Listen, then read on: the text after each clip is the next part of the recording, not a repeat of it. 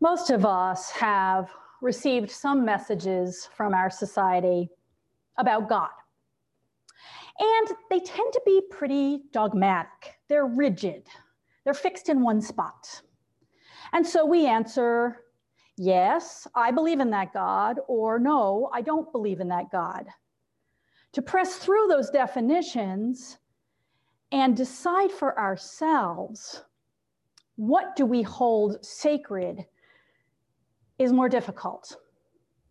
As the Reverend John Buehrens, who will be teaching a class here next month, likes to say to those who tell him, I don't believe in God, tell me about the God you don't believe in. Chances are I don't believe in him either. And then maybe we can clear away the dogma and our reactions to the dogma and discover, quietly persisting through all that noise, the answer to a very important question What do we value above all else? What merits our praise, our devotion, our reverence, our deepest respect? As Ralph, Ralph Waldo Emerson might or might not have said, God enters by a private door into every individual. Whatever is holy, surely it will not appear to all of us the same way. Whatever your answer, I'm not here to convince you to use the word God for it. My hope in this sermon is to put a question mark where too many teachings and our reactions to those teachings have put a period. To ask, what if about God? Because despite the rigid teachings, people have been asking, what if forever, and giving as many answers as there are people, probably more. What this means for us as explorers, wanderers, wanderers, is that we can talk to each other about what we hold sacred. Some of the partners in this conversation will call it God, and some won't. If it enters into each of us by a private door, then it no doubt gets called by a lot of different names. So, what if we didn't worry about that part so much, but asked each other, What do you revere? To what are you inspired to devote your life? Because it is just that important, that worthy of all your praise and respect. This, this is one of the most important questions any of us can ask ourselves and answer. Our hymns today offer a small sampling of the answers that people have suggested. Some devote themselves to the spirit of life itself. Some give their highest praise to the still small voice within them. Some revere love above all else. Maybe none of these is your answer, but answer we must sooner or later if we are going to really live. Not just eat, breathe, work, sleep, eat, breathe, work, sleep, repeat until we die, but live fully. We join a religious community because we believe we have a lot more to do than just survive.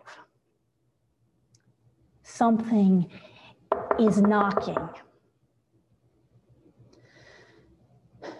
In Mexico and Cuba and many other countries where Spanish is spoken, including the United States, the weeks before Christmas are celebrated with a ritual called Las Posadas, the inns. We welcome the wisdom of that ritual today Joseph and Mary are looking for an inn that will accept them, and it takes a long time.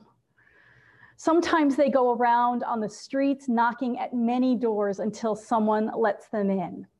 Here they knocked at our door three times. Obviously, for many people, it's God who is knocking because Jesus is an incarnation of God.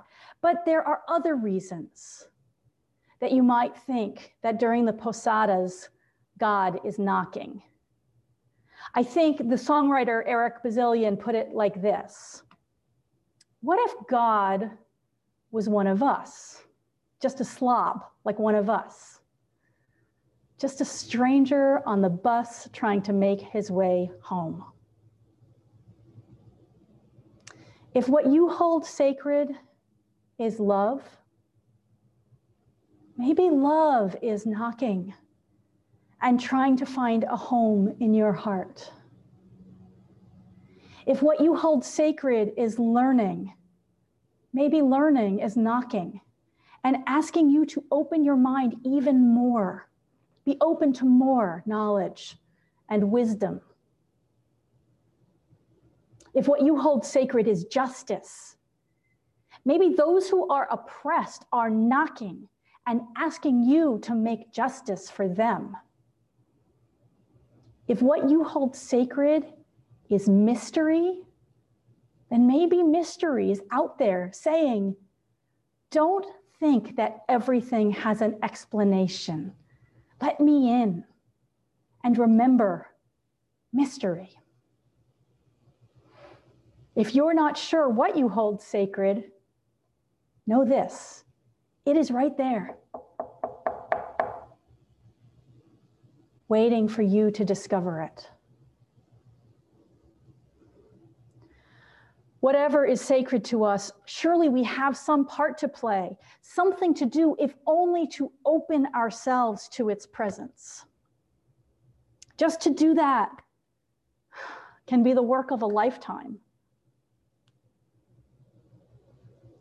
If God is the one who is still to come, as Rilke says, then we are some of the creators of God.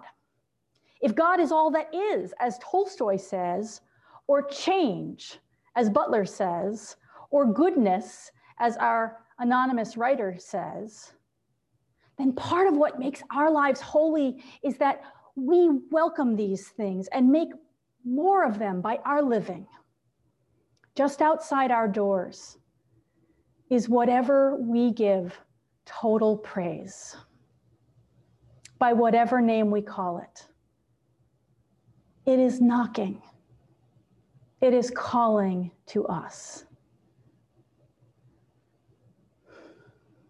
It is now up to us to answer